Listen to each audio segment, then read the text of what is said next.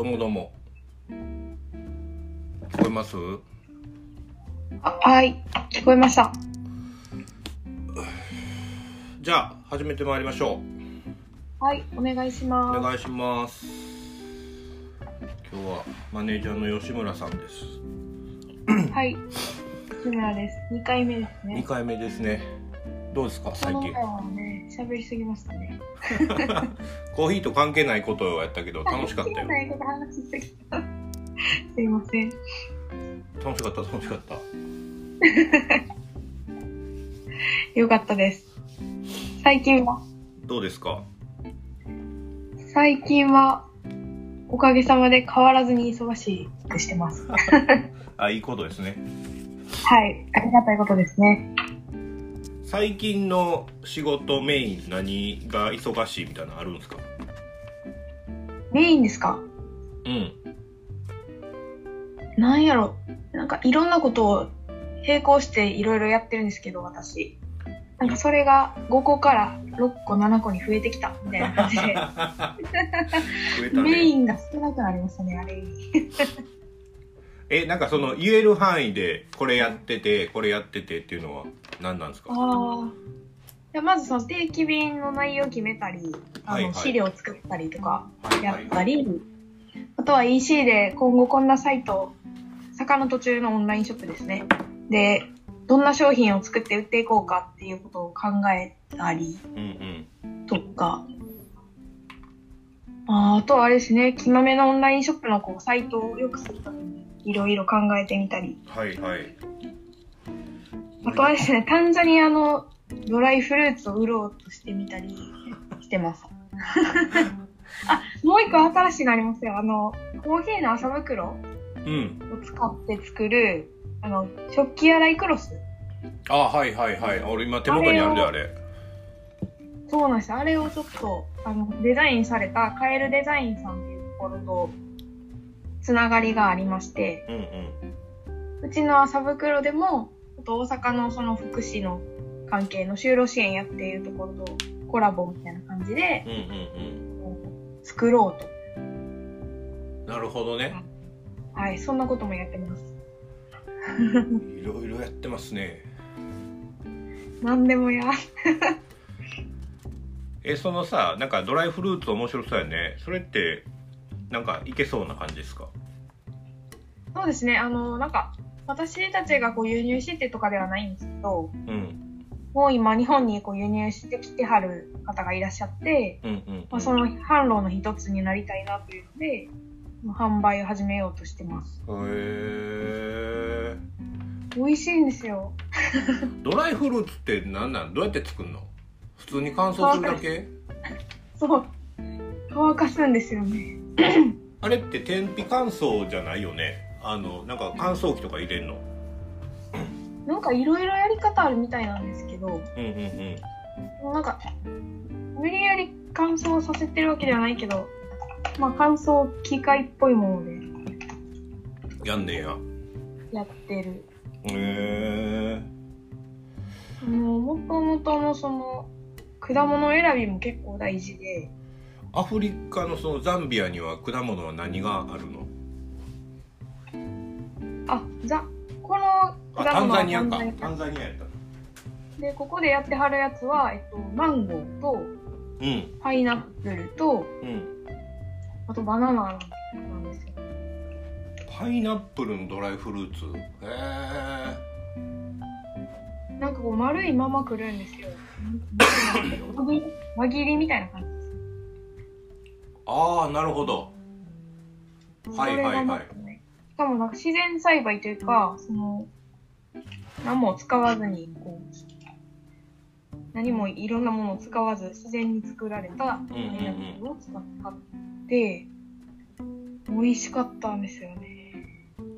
はえそそれを何コーヒーとセットで売ろかいなっていう。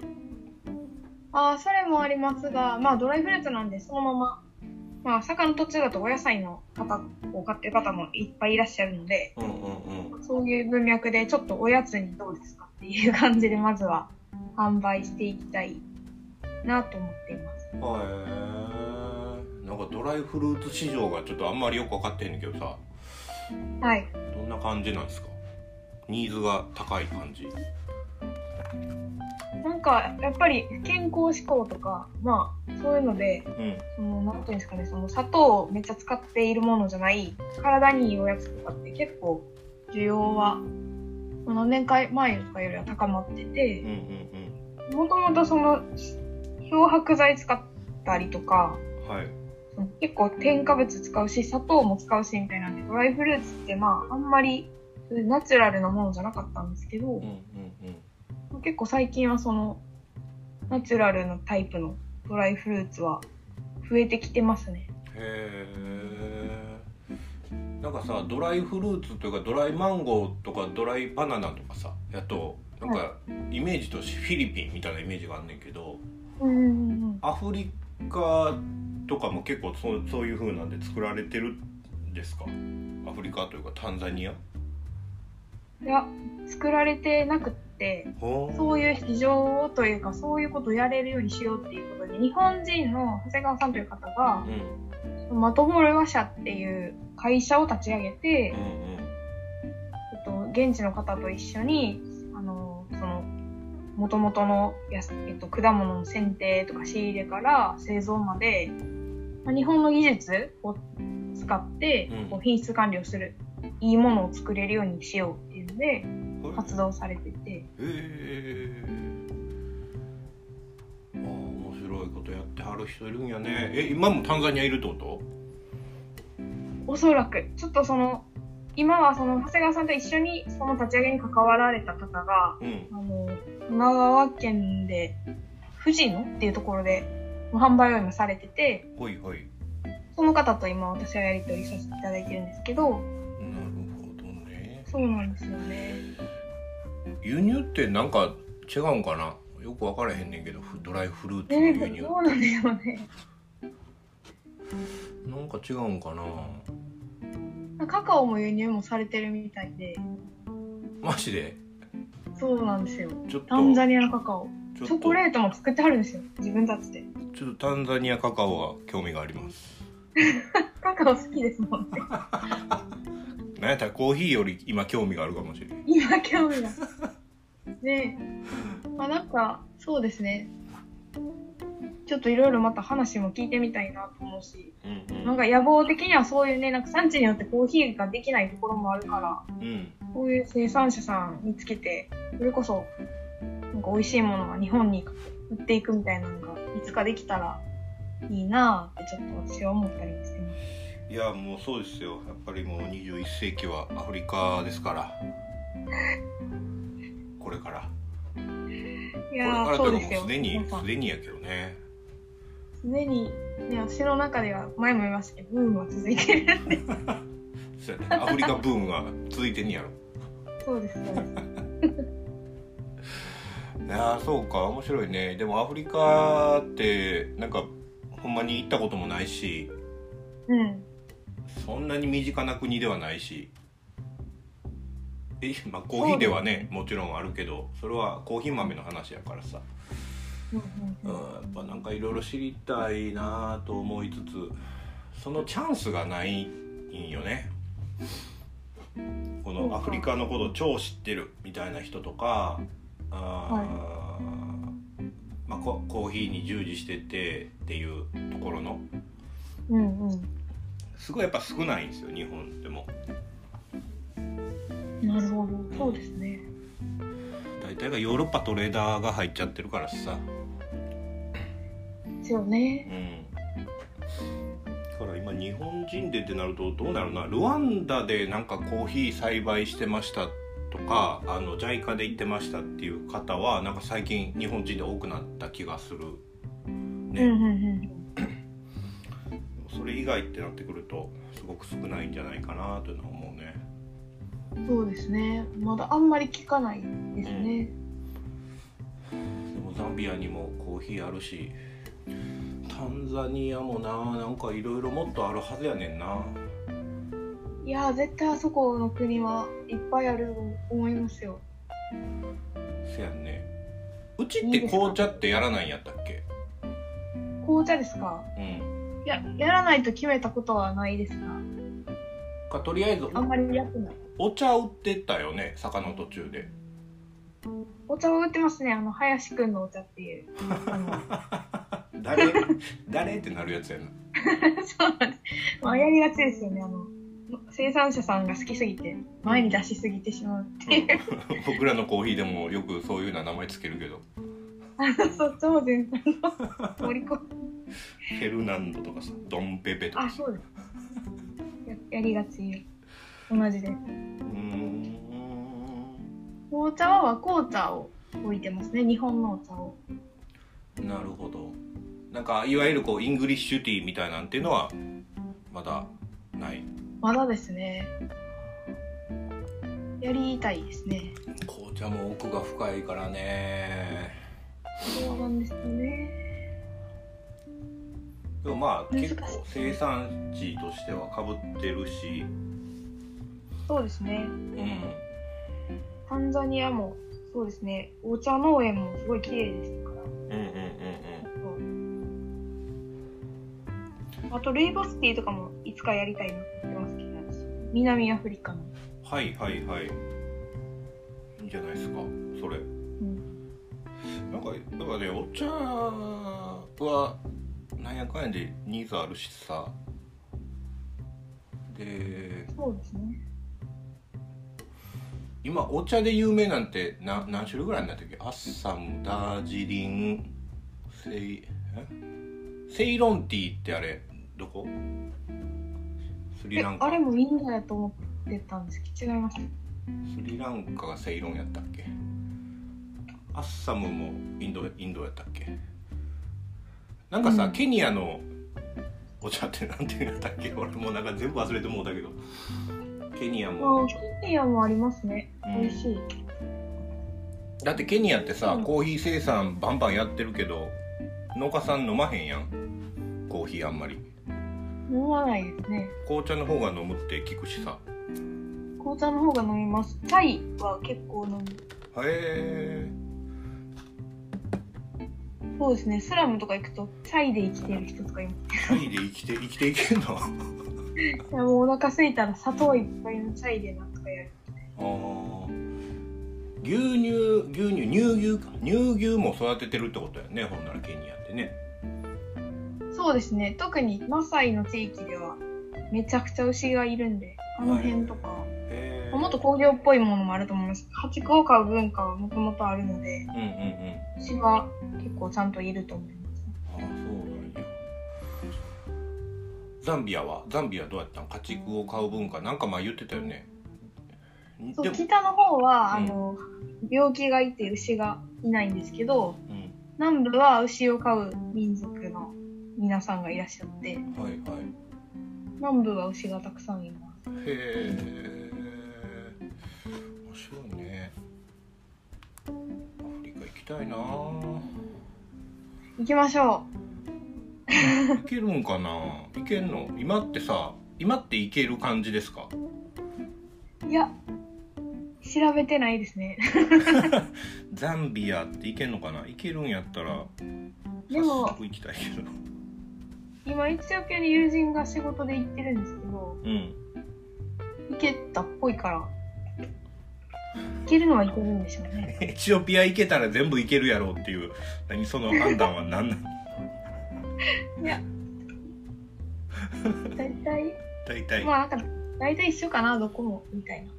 うんそうなんや軽い軽い気持ちです今。何の根拠もないです。いやでも興味あるね。ザンビアで隣のマラウィで下のジンバブエ。うん。うんここら辺は興味あるな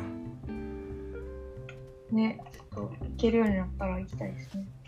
だってなんか日本で一時期マラウィってマラウィモカとかいうのでコーヒーはわーっと広まったことがあってさ。あそうなんですか、うん。で美味しかったよね確かにね。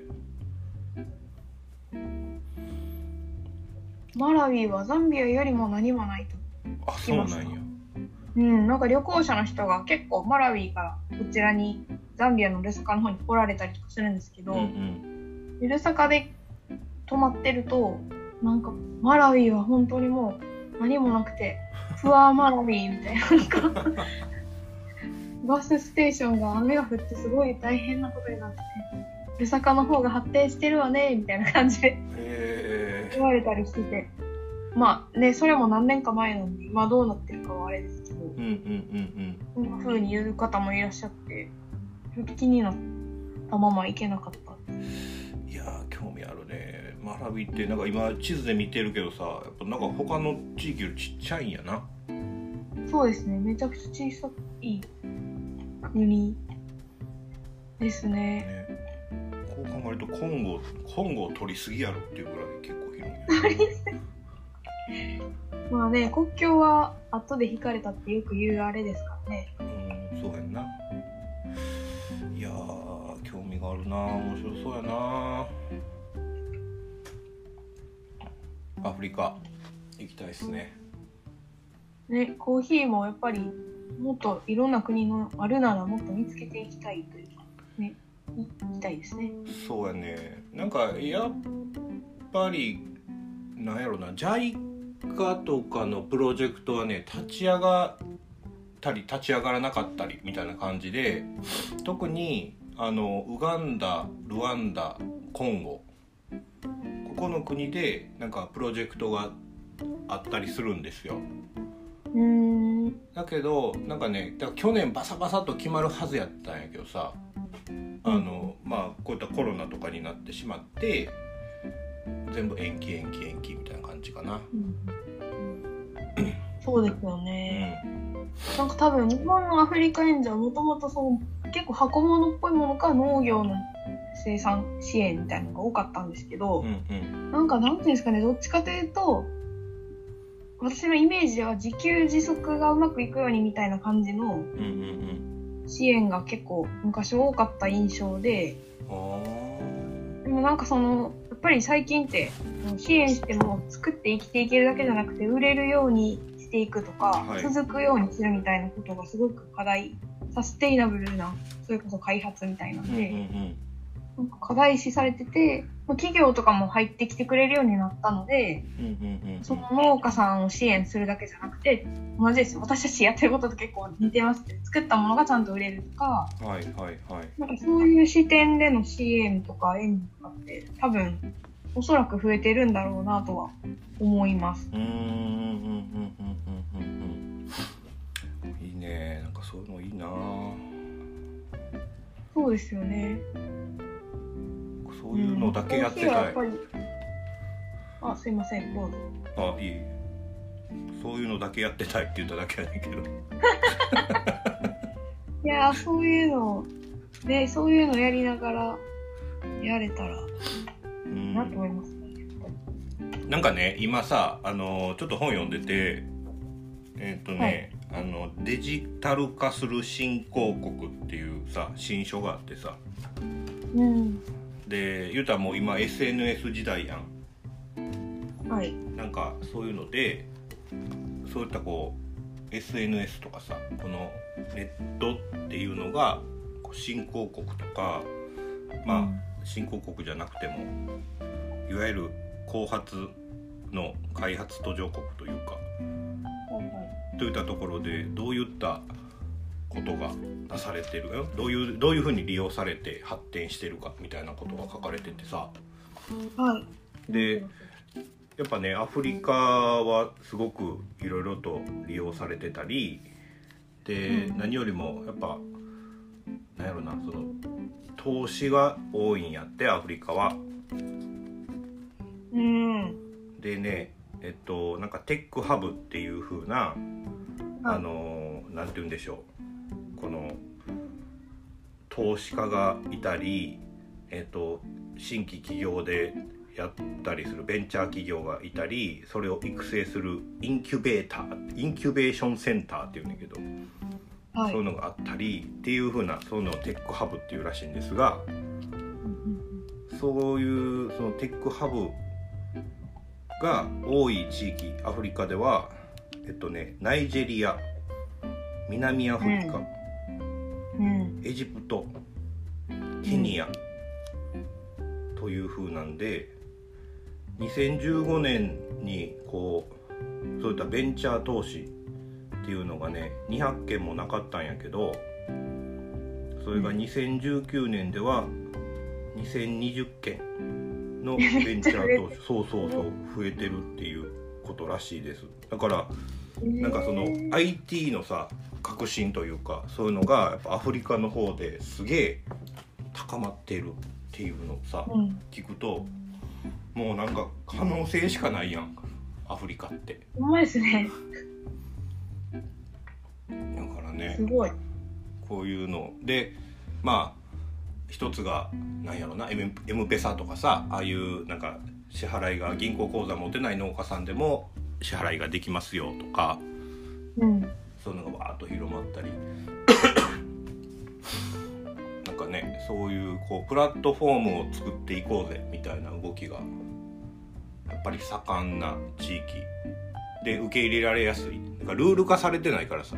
日本ってもうなんか法律でありなんかいろんなことがありすぎてプラットフォーム作りたいって言ってもすぐに作れないみたいな規制がいっぱいあんねんけどさああ、なるほど。それがアフリカの場合だとそういうのが少なくてやりたいわーって思ったら技術とお金があればできるっていう国ってさなんかいろいろ試せるわけよねそら伸びるわなっていう確かに。いや、めっちゃいい良さそうですね。うん確かにでももう、結構その、携帯の普及というか、うんうんとかそのネットワークが普及していく感じっていうのは、もう毎年毎年私も感じてましたうんうし、ん。なんかその、どんどんみんなスマホに変わっていくのとかも、よく感じ取っていたり、あとあれですね、最近では村人が Facebook を使い始めて、うん私を見つけて友達に申請してくるとか それでも感じますよね。あ村にも Facebook の文化が来たんだみたいな。感じでユキはどこだっつって。そうはい。先生が来んね元気かみたいな。いつザンビアに来るんだみたいな感じなんですけど、えーそのコミュニケーションはもうザンビア語なん？ああそうザンビア語とかベンバっていう。あベンバ語か。ベンバ語ででも私ベンバ語のその識字率識字ができないっていうかあの会話で学んだから書けなくて。はいはい。すごいな。ほんまに農家さんみたいやな。ま あ適当に書いてますけど、まあ、文化語では。いや、でもそうですね。なんか農村でそんなんだから、やっぱり都市、街中の若い世代のうん。ビジネスマンだったりとか、その海外とのやりとりがもう英語でバリバリできるような人たちっていうのは、ね、そういう新しいことを考えてどんどんトライしてやっていくんだろうと思いますし、うんそうななんんかあまりその安全思考ないじゃないですか。なんなんていうなんて言ったら、守りに入らないなってすごい思うんですよね。うんうんうん新しい国の人たちって、どんどん行こう、どんどん行こう。もうやってみて、あかんかったらまあ、なんとかしようみたいな。そうそうそうそうそうその勢いはすごいなと思います。なんか日本ってさもうその緻密にプランを立てて戦略を作りマーケティングも考えで一回リリースする前に試してっていう風なのをやるやんはい。もうなんかいいねもう未完成でもええねんって言って出す感じってああええなと思ってさ確かに。そう。いやー、ヒロさんはそっちに近いですね。もう俺も基本それで言ってるからさ。もうその場その場で考えてやる。あかんかったらまた考えようみたいな感じやから。うん。もう多分それが基本農家さんとそのやり取りしていると、まあないものが基本なんですよね。準備しててもないことが多いし、まあ、不測の事態は起こるから、っていうのを学んで俺はもう基本何も持っていかないみたいにしてるのよ。農家さんとこうワークショップとかね栽培のセミナーとかやる時ってだもうその場にあるもんだけでやろうっていう風な感じでやってるから毎回話すことも違うしやるやり方も違うみたいな感じでやっててでそういう風なのがもう完全に俺体に染み込んでもうてるからうん。いや、すごいですよ、それは。だからそうなるとねもうなんかこう日本のルールが合わないんですよ。いや全然ね合ってない。全然合ってない。全然合ってない。っ て合ってへんけどでもねなんかわ今の会社は比較的そういうチャレンジに特に社長も含めてすごく前向きな気持ちではあるから、いやそうよ。もうなありがたいで、もう普通やったらこんなあの社員は何不確定要員やからさ。何するかわからんこいつみたいなところあるから。だからまあまあまあ、まあ、それなりに頑張ってみたいななんかまあちょっとちょっとこれだけやっといてみたいな感じなのにさ。いろいろやらせてくれるからねいやなないよこんな会社。え、もうだから最大限、その、強みを発揮してほしい。と思ってます、私も。私はどっちかというと守る方の人なんで、もともと。うんうんうんうん。そやんね。うん、でもなんか、リスクゼロにするっていうのは、じゃあ違うなと思ってるので、うんうんうん、まある程度それを読め、読んでれば、まあそれは後でマネージできるっていう感覚になれたらって、そうやな。一年、ヒロさんと一緒に仕事をしてよりそう思うようになりました。い こいつの扱い方みたいなのが分かってきたみたいな感じや、なんか面白いことやるんやったら、そんぐらいこう、いろいろやってみて、あかんかった時こうしようっていう考え方じゃないと、できひんなと思いますし、な。んか、それにいろんな人を巻き込むからには、まあ、そのぐらい、大きな気持ちでやらなっていう感覚になってます。あかんよこんな考えに毒されたら、裏で私が計算しとくんで、うん、お願いします。頼りにしてるんで、は羽ばたいてください。あー羽ばたいてでその羽ばたいてる中での羽が落ちたのを拾ってくれる人になるってこと？そうですね。もうえ、まあみんな今全力で拾ってますよね。でも楽しんでると思いますね。ごそれはそれを、それを、はい。すごいそう思います。そうそうなんかねそれでいろいろとやりたいなーのワンノブゼムがあー、そのやっぱりもう結構本格的に大学とまあ定型まではとりあえずまだいかんけど、微生物の、えー、と研究やろうかとそうですよね。コーヒー、発酵のところですか？そう発酵のところでえっ、とまあ言うたらどの微生物を発酵中に投入したらどう味が変わるのかっていううんうんうん。今ってさ嫌気性発酵とかイースト菌発酵とかなんかいろいろと言うてるけどちゃんとした研究ってねあんまないんよ。ああ、つまり方法は取ってるけど、その味になんでなってんのかそうそう。ない。ななんかなってるやん。なんかでしかもそれが美味しいかどうかっていうよりはこんなことやってますねっていうところの方が前面に出ててあなんか売れそう売れそうみたいなんで多分なんかみんな言ってる部分も結構あってですね なるほど。おもろさとか、新しさみたいうな。そそうそうそれってすげえ大事なんやけどなんか農家さんからしたら振り回されるだけやからさ確かに。ででなんなん？どれが正解なん？みたいなのとかがわからないだからそうですね。そうじゃなくて農家さん視点から立った時にあこういう風にやったらこう変わんねやとかっていう風なところがなんかベーシックとして作ることができると、一気にこう技術がボトムアップされるからさああ、なるほど。ちゃんとそれを技術というか方法に落とし込んであげる、うんあげるって言ったら変ですけど、落とし込むことで、一つの技術として身につけられるっていうことですね。そうそうそうそう発酵なんて超不安定なもんだからいや、そうですよね。一歩間違ったら腐ったりする。そうそうそうで発酵臭と腐敗臭がわからない時代になってるから今のコーヒー業界っていやー、これはもう、難しいというか、ね。うん、わまあ分からんでええと思うねんけどなんかまあこれが美味しいと思うのってそれぞれあるからさ なんかでも危ない。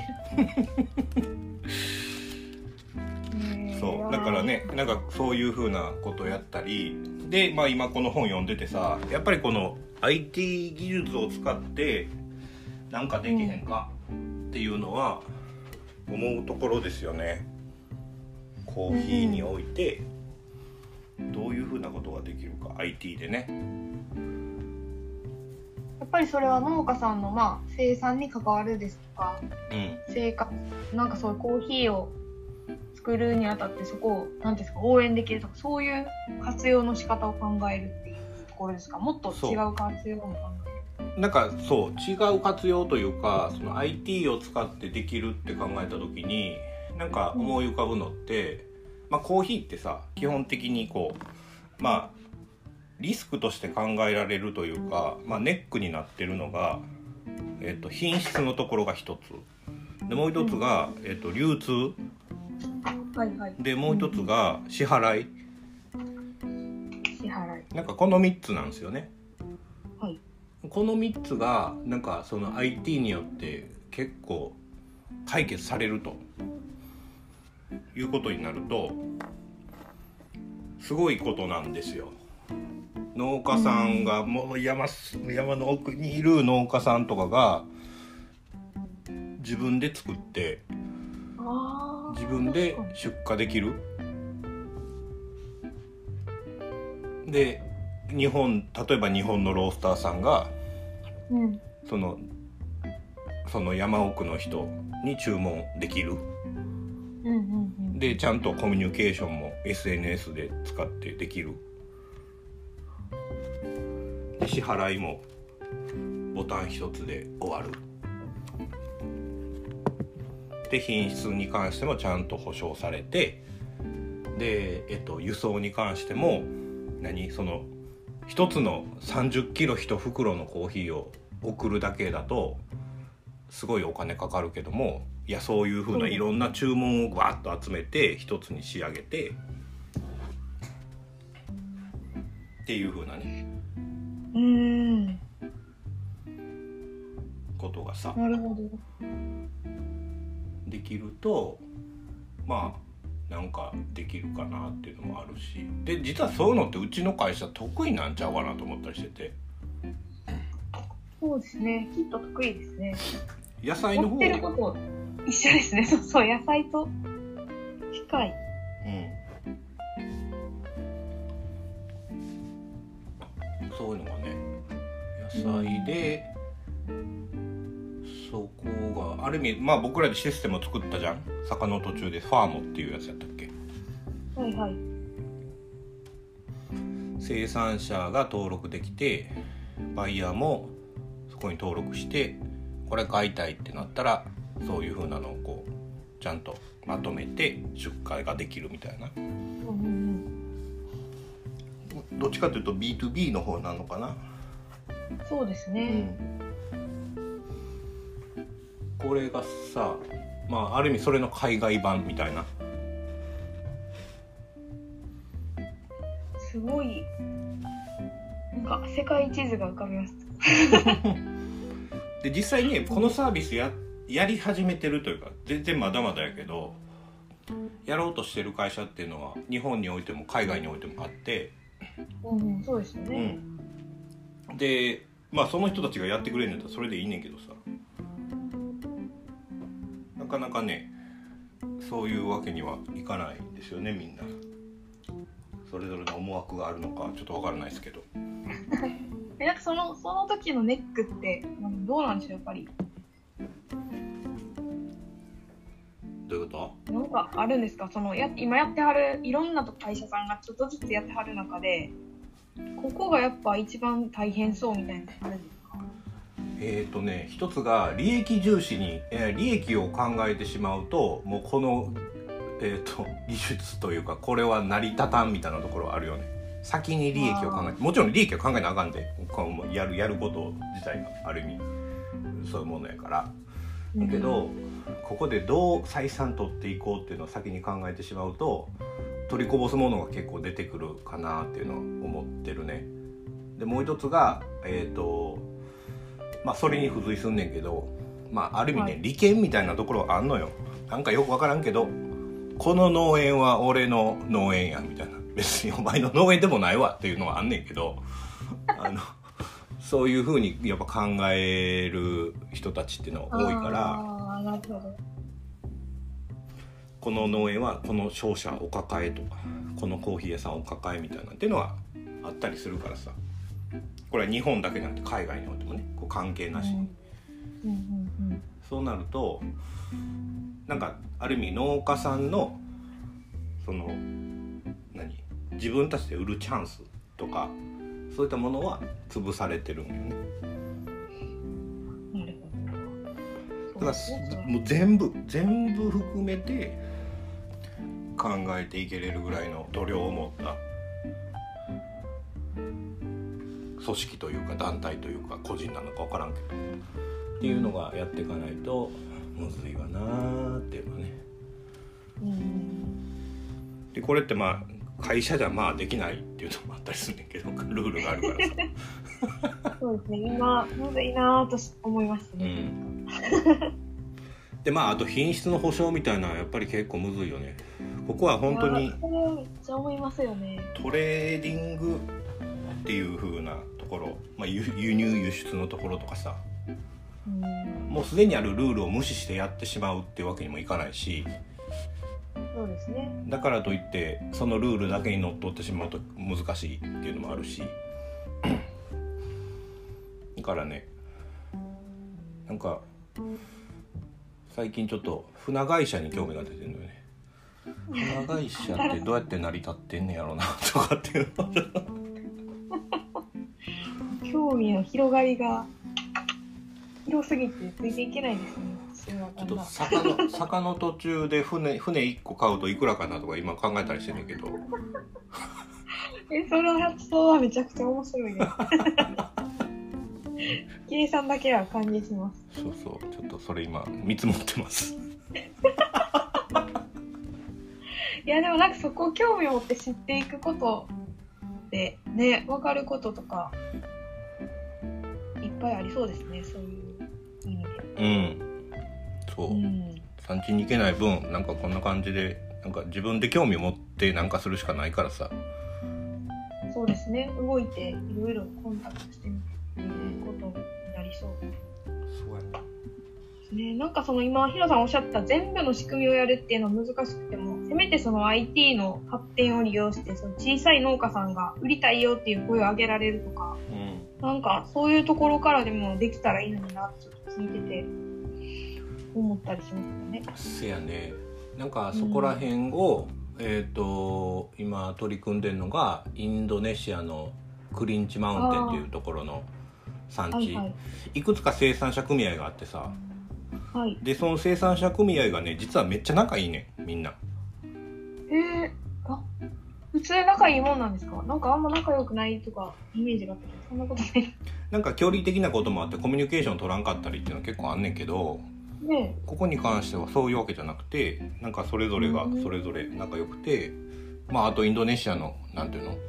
風土みたいなのもあるんかもしれんけどえはいはい。いいですね。そうだからこの、まあ、地域のコーヒーをそういう風にやっていこうかっていう風なんで今、えー、とやり取りしてるうんうん。だから同じ産地やけども農家さんがそれぞれ違いますよみたいなとか生産者組合がそれぞれ違いますよっていう風な。で生産者組合の中でもこの農家さんからこれ買ってますよっていうのがちゃんと分かる。うんうんそういう風なことうん。なをねんかそれって相互コミュニケーションの可能性もかかってるんですか、コミュニケーションの可能性。えっとねそこはね今、まあ、システム作ってる会社があってさでそこに、はい。えっと SNS とかっていう風なんで できんちゃうんだから言うたら Whats インドネシアだと WhatsApp が結構使われんねんけどメッセンジャーと WhatsApp、うん。うんアプリね。でまあこれってさ一応翻訳機能ついてるから。うん、そうですね確かに。だから例えば僕中国とやり取り雲南のね人たちとやり取りする時と、僕中国語喋れないので基本的に英語か日本語であの打つんですよ。あの、はい。LINE みたいに文章を。うん。じゃあ向こうの人はちゃんと翻訳機能がそのアプリについてるから翻訳と押すと中国語に変換されるし彼らが中国語で送ってきたのも僕が翻訳と押すと日本語に翻訳されるしうんでそれでなんかやり取り全然できててじゃあサンプル送るねここの日に送るわとかそういうのができるからコミュニケーション自体は多分できないことはないねんけどただ、うんなんやろこのサービスありますねんっていうふうにただなんやろロースターさんに言ったってさうん。ある意味初対面の人に何話すねんっていうところだったり あのねどういうふうに活用するかっていうところをちゃんとあの示してあげないとそうですね。意味のわからんコミュニケーションがなされたりするとさ ただ友達になったり、で、悪い方向に行くとダメですしね、うんコミュニケーション。そうそうだからなんか、そうか。そういうのをねどうやっていこうかなっていうのを考うえたりんであとイエメンなんかも結構できるんちゃうかなっていうのは思ったりしてる。確かに、そうですね。だってもう生産者がさ基本的に一国一城の主でやってるからうんうんうん。組合を作るとかそんな考えはあんまないのよね。俺の農園俺のコーヒーやからさ。うんうんうんだからあとはそういうのをつないでいけれるような感じにね するとうんなんか面白いことできるかもねっていうのはね。うん。すごいですね。ボーダーレスになっていく。ほんまやね。ね。なんかロースターさんとかはその生産者さんに対してこういうこと聞きたいとかなんかあるんですかね。そういうのちょっと気になりました今。話を聞いてて。なんかあの最近こう問い合わせが多くなってきてるやん。多いですね。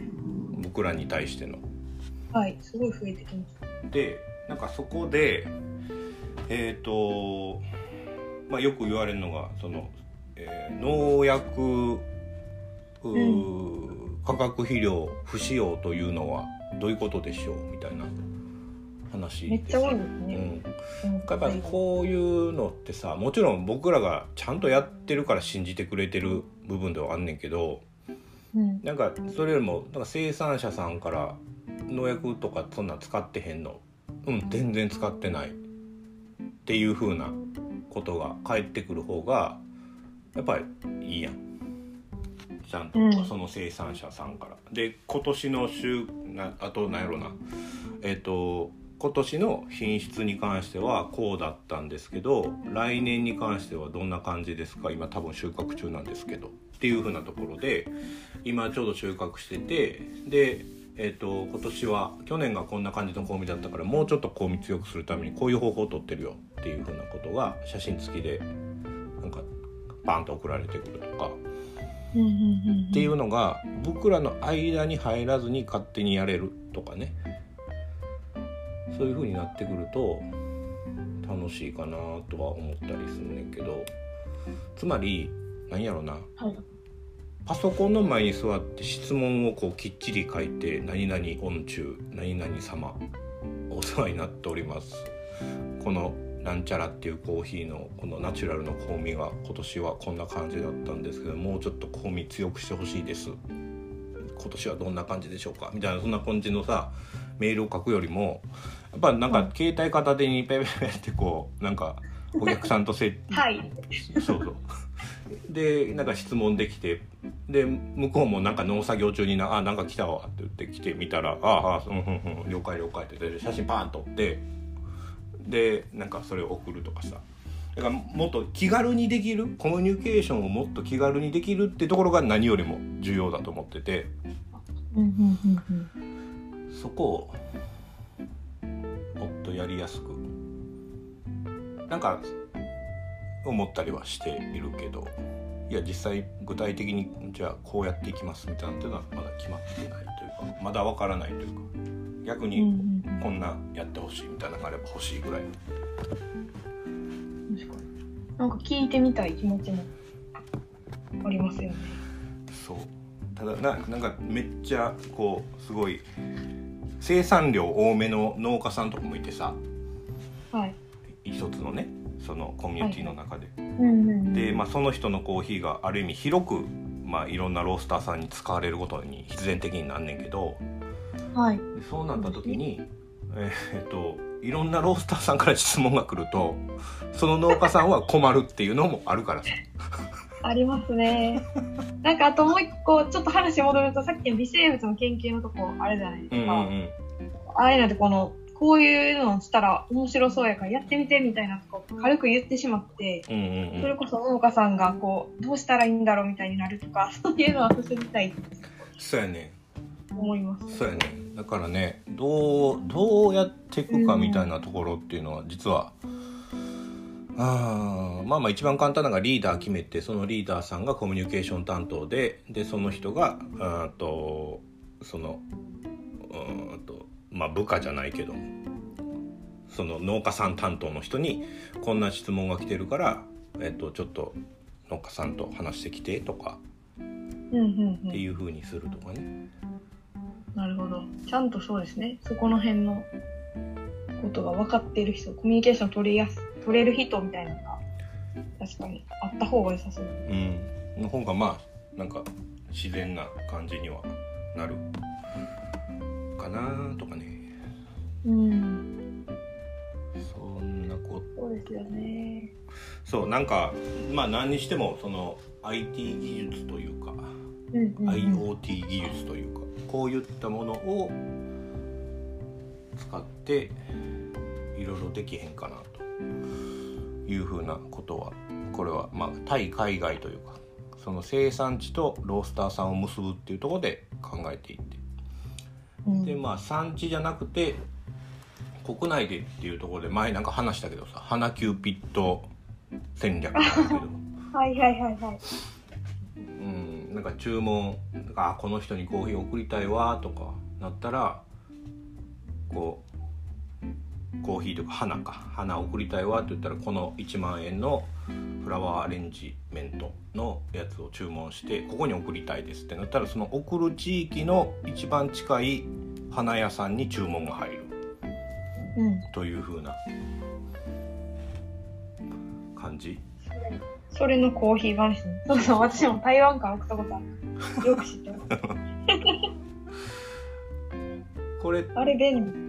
っていや便利やしさいいじゃんなんか地元のコーヒー屋さんのコーヒーが知れるし飲めるしあそうですね。確かに。あ、ここのお花屋さんから来たってことは、そこから花また送れるって、私も思いました。うんそういうのがさ送料も安くなるしまあい基本的に花屋さんって配達多いから俺も花屋さんで働いててさえ？知らんかった。何でもやってますね。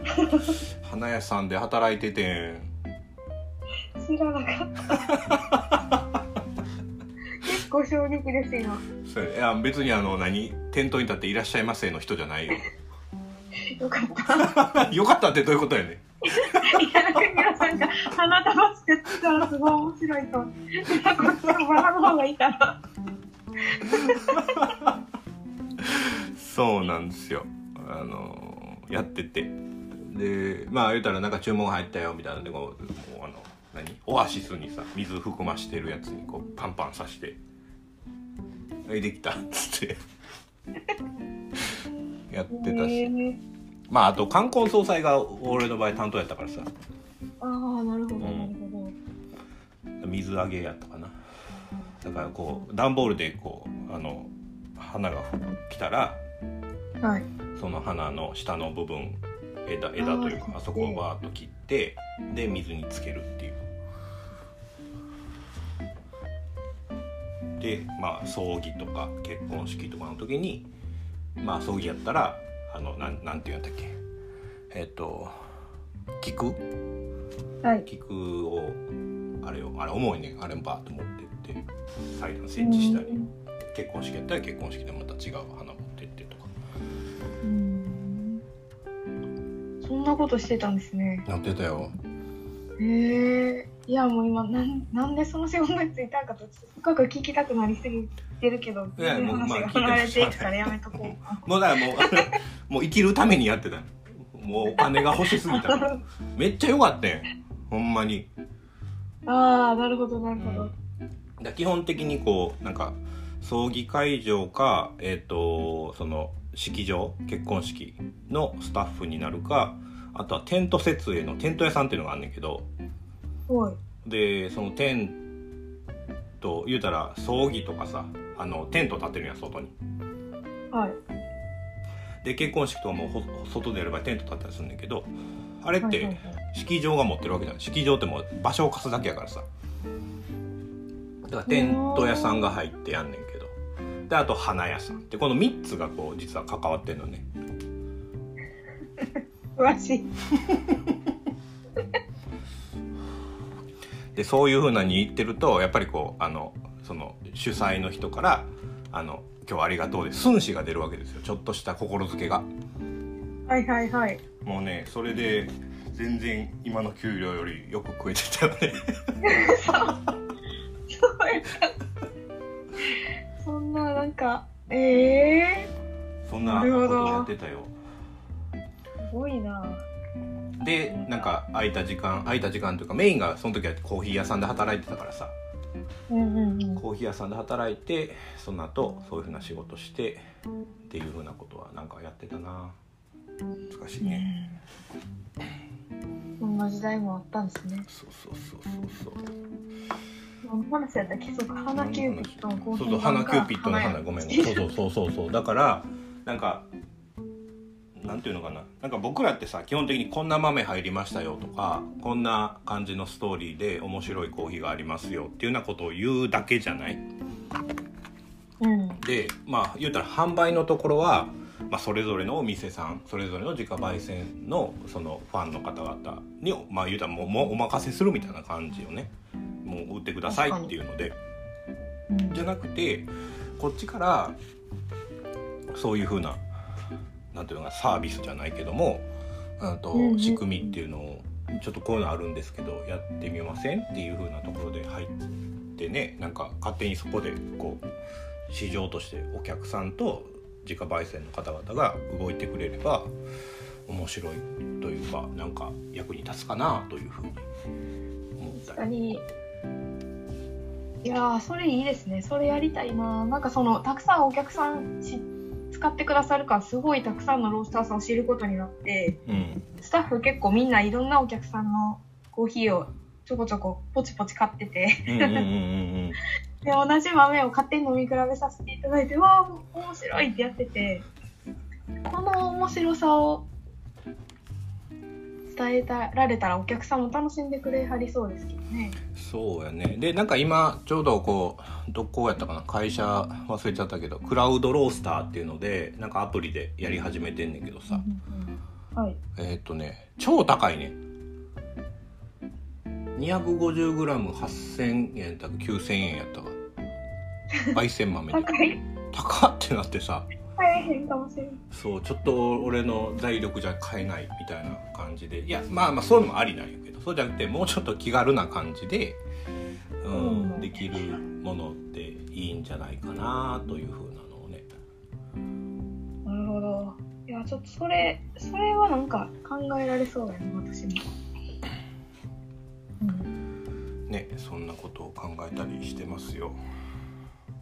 いや、なんかもっといろんな人とかものをつないでいって、でできるようになりたいうんなと思います。うんねうん。そうなんよだからまあある意味僕らの役割ってなくなってもいいじゃんぐらいな感じでうんうんなってくれれば、またね違った広がりって出るかなとかうん。いや、そう思います。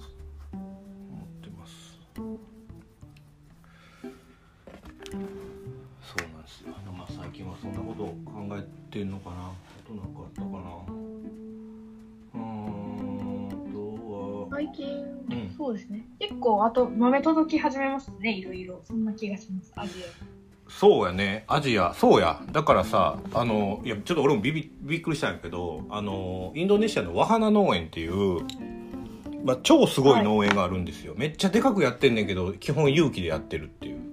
有機栽培ア。で。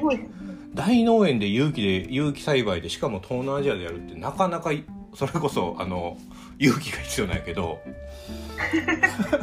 そうそうそれをあの今ゆきさんに言ってんねんけどさ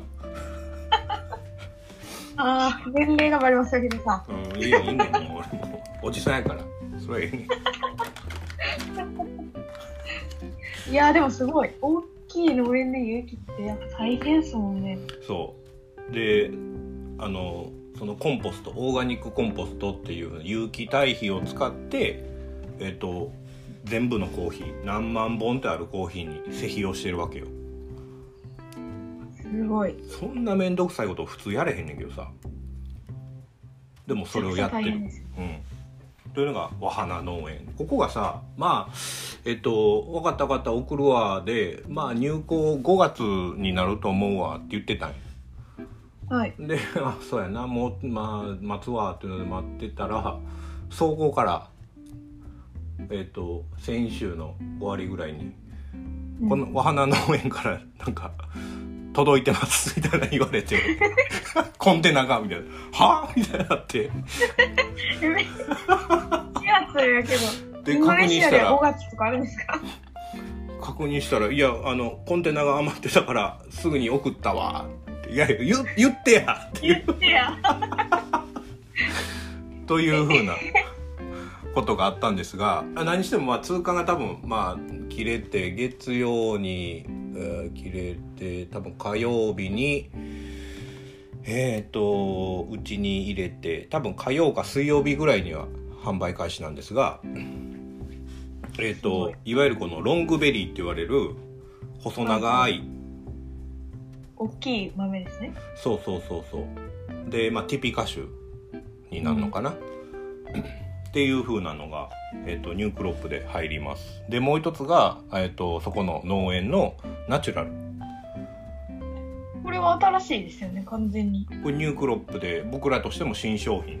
ね。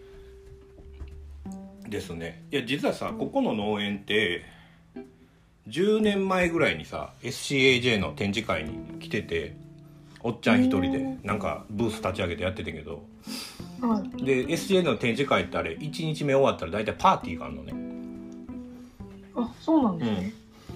でそのパーティーでおっちゃんまた一人で座ってて で その時僕は英語喋れなかったけど、まあ、拙い英語で「ななな何やってるんですか?」みたいなんで喋ってたら「いや和花農園っていうのがあってあのーまあ、日本の市場で売っていきたいと思ってんねん」みたいなことを言っててさ。はいはいはい。で俺その時 US フーズっていう会社におったからだからはい。その US フーズの親会社石光商事？石光商事のなんか偉いさんがいたから「なんか喋ってますわ」って言ってなんかうん。つないつないだわけじゃないけどなんか話してたよ。っていう風なのがあってさ。はい。でなんかそこがそのコーヒー欲しいなというかロングベリーが欲しいなと思っててうんうん。でコンタクト取ったら「いいよ送るよ」みたいなのがあってうー。ん。という風なコーヒーです。であとまあウェットハルだから今ちょっとリントンのさコーヒーが、はい。あの一回ちょっとあこの品質あかんわっていうのがあったから、もう一回送ってもらうっていうのもあるし。で、はい。えっ、と、まあ、昨日焙煎した感じやったらやっぱ美味しかっ美味しそうやったからこれ終わったらまた焙煎あのカッピングすんねんけど、えからー、いいですね。そうスマトラ式のコーヒーとナチュラルと、そのロングベリーのこれはウォッシュになるんかなうんうんうんというふうなものをやる予定うん。です。いいですね。うん、楽しい。まだインドネシアをいろいろ楽しめる。いいですね。ですね。であとえっ、と新しく入っているものというかうんとラインナップに加わってるのはエチオピアのゲデブウォッシュイルガチャフィーのウォッシュやね。うんうんうんうんでまあこれはやっぱり、まあ、端境期でちょっと疲れてるかなみたいななくはないねんけどうん。うん。まあでも全然美味しく飲めるコーヒーでえっ、と今だとイディドとセレレクトとうーんとそのゲデブ。まあゲデブなんて超有名な地域やから。もうお好みで選んでいただければいいかなと。エチオピアもなんか、やっぱもう地域によって味わいが違って、それぞれお好みがあって面白いなと思います。せやね。うん。俺もそう思う。やっぱ美味しさがそれぞれの地域でちゃんと分かれてるし味の出方というか香味の出方がちょっと違っているのがあとは、うん。えー、とお好みで選んでもらえるぐらいの感じやからさ。これだけが品質いいですってわけじゃないから。そうですね。なんか、面白いな、エチオピアってまだまだと思いました。うん。おいで、えっと、あとケニア。ケニアが多分明日か明後日ぐらいに、もうちょっと入荷がもうちょっと先になるので、うーん、やっぱこのまま何もないってわけにもいかんやろうということで、おたや、おた、おた、おたやの農協というところのコーヒーを、はいまあ、スポットですけど、販売し始めてます。でニュークロップに関しては、多分はい6月か7月ぐらいになるかなというふうな感じで思ってます。また楽しみですね。ケニえーと、あとは何が入ってる？あとは、あとは新しくなったのは、そのインドネシアのアチェの、まあ、ウェーランっていうところの。マンデリン。まあ、これは、まあ、去年からずっとやり始めてるけど、やっぱ安定して美味しいから、アチェの中でもかなり標高高いところなんですよ。美味しいです。よ酸味がす美味しい。うんうんうん。そうマンデリンってどっちかっていうと酸味っていう感じではないねんけど、アチェに関してはその酸味プラスフルーティーさみたいなところというのが一緒になってるから、なんかで、あとマンデリンの香り。なんかここがちゃんと出てるなというので、いいですね。うん。みんなも好きですね、結構。うんうんうん。と、なんかね、さいこの3月はなんか買いまくった3月やったかな。そうですね、いっぱいサインした感じです。パナマとか、パナマはね、えっと、ベルリナ農園っていうところのコーヒーでさ、これも有名農園なんですが、はいはい。えー、と美味しかったので、なんか、この今売ってる、えー、とレインボー農園なんかよ、なんかなんか言ったらダメやけど、すげえ美味しかったです。もうこれは売れるやろうっていうぐらい、みんな気に入ってるっていうぐらいの美味しさだったので、でね、一応ウォッシュなんやけど、でもね、この、はいはいやろな。見た目はなんかハニーなんかナチュラルなんかみたいな感じでちょっとこうシルバースキンが茶色になってる感じ。へえ。で味わいはまあもちろん産質はすごい綺麗に出てるしはい。あとフルーティーさがあったり甘みがすごく綺麗だったりっていう風な感じでウォッシュやなって思うんだけど、まあ、そういう風な茶色のシルバースキンがちょっとついているものうん。でこれまあ多分理由としては水が、水洗いがあんまりできんかったので東モールとかでよくあんねんけどあ、そうなんですね。あの水が少ないとあ、そっかそっか。うーんとやっぱりそれが洗いきれないうん東モールももう大体山のところに山奥に村があってでそこの湧き水ちょろちょろちょろって出てるところで水洗いするんですがうん。大変ですね。そうだからまあそういうこうちょっと茶色くなってるのはそこかなというふうにうんうんで、エルサルバドルも、本当ナチュラルとウォッシュ、美味しかったから買って、えっとあ、あ、この間カッピングしたやつですね。そうそうそうそうそう、うん、美味しかったやつですね。で、コスタリカは、はいはいはい。もうか買ってるというか、この数、このスペックのコーヒーが欲しいですっていうのは産地に投げてて、はい。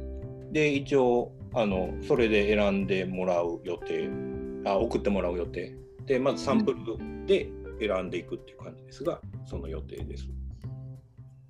またこれから決めていく感じってことですね。そうですね。うんうんうんで、あと、ガテマラが、えっ、と、まあ、安定の上上テナンゴのコーヒーと、であと、はいはいまあ、これは一応、一部の方にはちょっと販売したりしてたんですけど、アンティグアのエスメラルダ農園っていう農園があって、そこのブルボン酒が美味しかったので、これはちょっと皆さんにもご紹介したいなというので、うん。うーん。やっていくのと、で、そのアンティグアのほど近いところにフライハーネスっていうところがあって、はいはいはい。でそこで、えーとまあ、これはもうプロジェクトとして立ち上げました。あの苗木プロジェクトというので、えー、と今植わっているうん品種が、まあ、ハイブリッドが多いのでそうじゃなくて、えー、と生産量が少なくなったり木が衰えているところにブルボン種の品種を植えていきましょうと。で、えっ、とい1ポットあたり確か50セントぐらい50円やったかな50円ぐらいなのでうん。苗木1ポットってことですよね。そうそうそううん。なので、えっとその金額をもう、えっと僕らに売る販売価格に載せてもらってます。なるほど。1キロあたりね。そううんうんだから1キロ買うと1個苗1個。とない1個という風な感じですね。だからまあ普通にか普通にあの購入していただくとどんどんどんどんそのブルボン種が増えていくと。そして3年、4年後にそれがそうです。おお、楽しみですね。本当よ。あの動画のところですね。そうです。YouTube 動画にあの苗木プロジェクトでえっとアップしてます。いい動画ですよね、あれ。ね、あんな感じの動画は僕らでもどんどん作りたいなとは思ってます。そうですね。で、まあ今さっきそのなんかちょっとシステムがなんやの話で出たインドネシアに戻るけど、アルコの、アルコじゃないそのクリンチマウンテンのコーヒーも、これもはい美味しかったので、えっ、と、ナチュラルと、えっ、と、スマトラ式のウェットハルをはい買って、早ければ今月中に向こうを出港する予定かな。そうですね。うまくいくといい。あとは何や、えっとあコロンビアかコロンビアはね、えっとまあ、超スポットですけど旅酒という、まあ、品種があってですね、まあ、その。旅酒という品種があるんですがその、まあ、品種指定のコーヒーを入れる予定です多分な今月来週には港に入るはずなので、まあ、今月末か、まあ、遅くとも5月ゴールデンウィーク明けには販売ができるかなと。旅酒って、私は多分、そう、旅酒と思って飲んだコーヒーは今までなかった気がするので。いや、まああんまり聞かないんじゃないかな、うん。旅。名前も面白いですね、なんか。うん。なんかね、えっと、一応これもハイブリッドにはなります。うーん。そのコロンビア種っていうのと、ティピカ種はいと、あと、えっと、東ティモールのあのティモールハイブリッド。はいはいはい。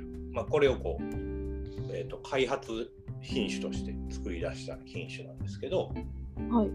えっと、なんかハイブリッドってみたいなっていう風な意見が多い中、これに関してはね、いや超うまかったですね。うーん。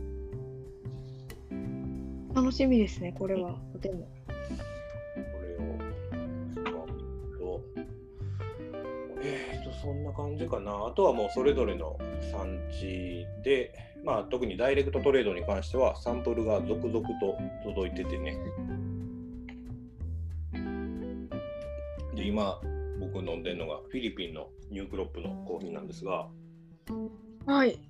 いや、これ美味しかったです。やたら。やったら。こいや、いいですね。これをそのまま入れれんねやったらちょっと扱いたいなってぐらいの品へ種甘さがすげえあって。うんうんうん。で、まあ、フィリピンってもう小小農家さんしかいないしはい。ドライミルって言われるものはないので比重選別機がないんですけど、うんうん。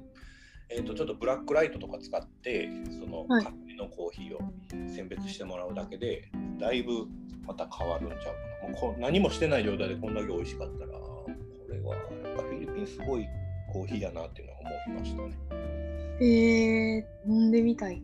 だからちょっとまあ来週にまたこの焙煎したサンプル持っていくのでまたみんなに飲んでいただいて、見てください楽しみ。タイは多分5月ぐらいに出港かな、6月かなって感じだね。うんうん、そうですね。えっ、と雲南が今サンプルがオン・ザ・ウェイで届くはず。うんえっとイエメンが今サウジアラビアを出て日本に向けてサンプルが来ているところ。遠方から。そう。遠いな。やっぱあのフルーツショコラタっていうイエメンはやっぱ美味しかったからさ。でまあ価格的にも。まあそれなりにお手頃で、イエメンってまあもともと高いんですけど。だから、まあ、こういうものをちょっと厚めに買いたいよねっていうのをタレックとうん。してます。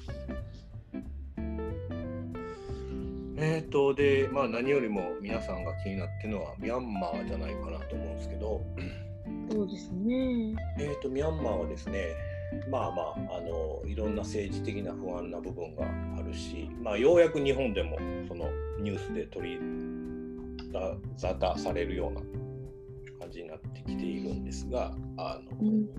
まあだいぶ荒れてます。そうですね。でまあ荒れているんですけどその、うん、と産地に近いところでアウンバンっていうところがあるんですねちょっと大都市の。はいでまあ言うたらシャン州っていう地域コーヒー産地のシャン州っていうのは本当大きくてうん。で、まあ、右はあのラオスとか中国とかあーあとはタイとかの国境に接してるぐらいうんうん。大きいんですけどでそこがね、えー、とそこにこう、まあ、野菜が基本的に生産地野菜と米の大生産地なんですよ。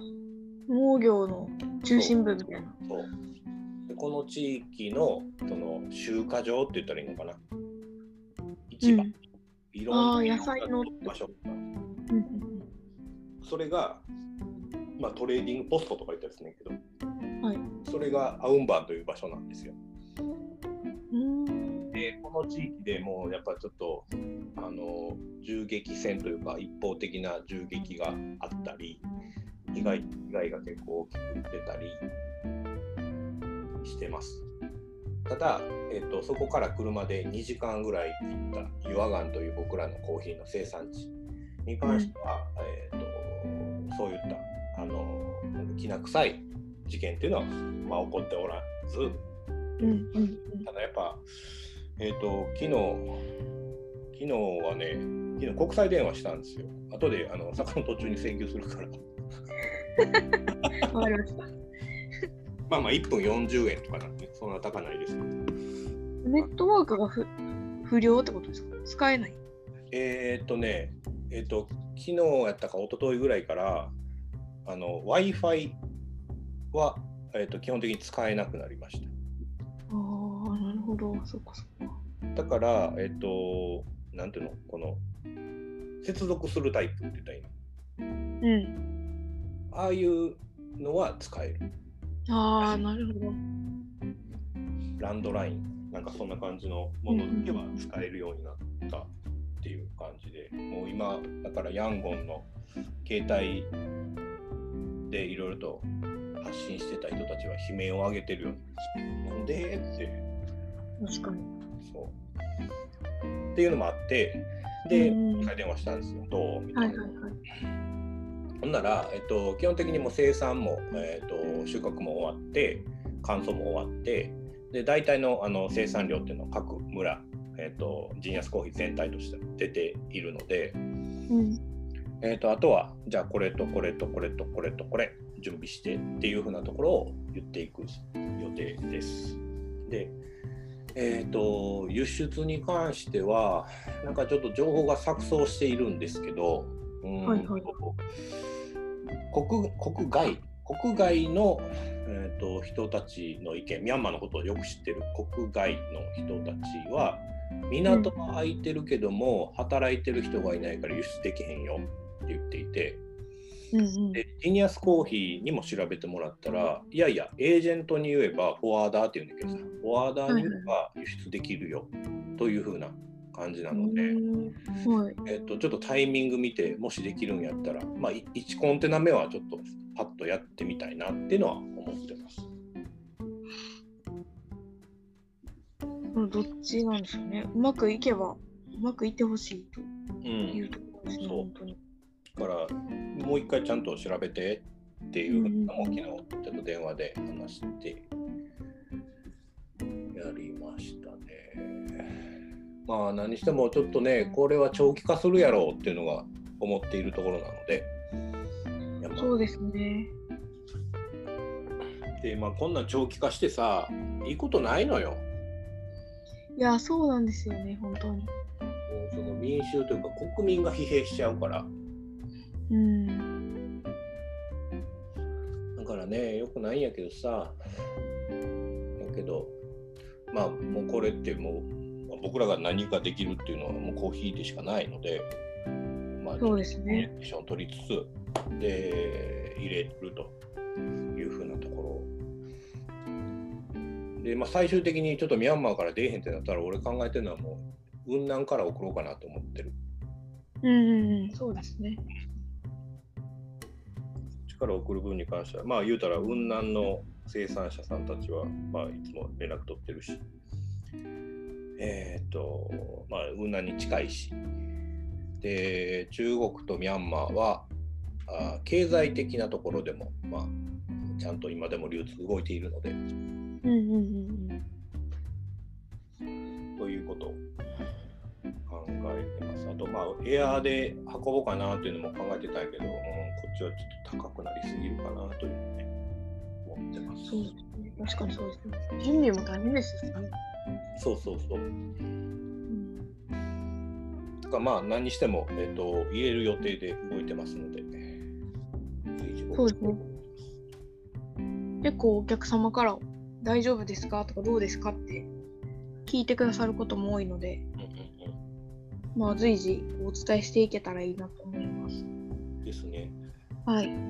でなんかあの、まあ、ちょっと1ヶ月ぐらい前のやつなんですけどなんかそのミャンマーの情勢がパサッとなんかうまくまってるなっていうのがあったからはい。どこやったっけ？京都なんちゃら大学はい。この昨日共有してくださったやつですよねあそ。うそうそう だからこれをまたリンク貼り付けとくのでまた見ていただけると嬉しいですありがとうございます。聖火台？そうですね。あ、経過ところかな、なんかコーヒー豆で入ってっていうのは、あとなんか言ってないところあったっけ？いや、大体こんな感じかなと思って見てました。そうやね。うーん、アフリカ系が多分、そうやな、ちょっとまだ先かな。うん。ブラジルも大体入ったし、あ、でもなんか昨日ブラジルから問い合わせ来てたね。そうや出ましたね、急に。ちょっとやりとりしてみるわ。なんか、いいコーヒーがあるようだったら、まあ、言うかうん。な。あ、あとインドか。インドの結構大きめの会社なんですけど、そこと、そこにね、今、ちょっとスペシャルティーのコーヒー作らへんっていう話を今打診してます。へえ。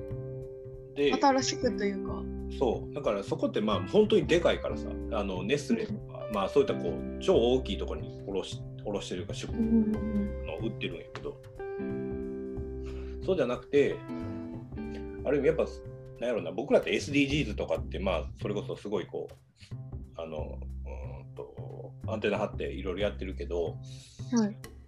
やっぱ僕らの力じゃねどうにもならないというかそれだけじゃ足りない部分もあるからどうしたってやっぱ大きい会社にどこまで動いてもらうかっていうのがすごく大事になるんですよ。そうですね。でそうなった時にやっぱりその生産者とかその SDGs にのっとってなんかこう大きい会社がまあ一つの、まあ、CSR から始めてもらっても全然 CSR やったら、うん、っていうのから始めてもらってもいいからうん。ぜひやりませんかともうその品質向上に関しては僕入るからうんうんうん。っていう風なところを今プロポーザルを書いているところですね。すごい大きな話ですね。でもすごい。うん、でこれはまあ別に僕らだけが買うんじゃなくて、まあ、日本市場としてね、インドのスペシャリティ少ないからさ、そうですよね。結構珍しい。だからそういうのも作って日本にもなんか広くねインドのコーヒーインドの生産者産地っていうのを知れ知らしめれるといいんじゃないかな。うんうん。という感じです。多分これが全部やと思う。この1ヶ月間くらい。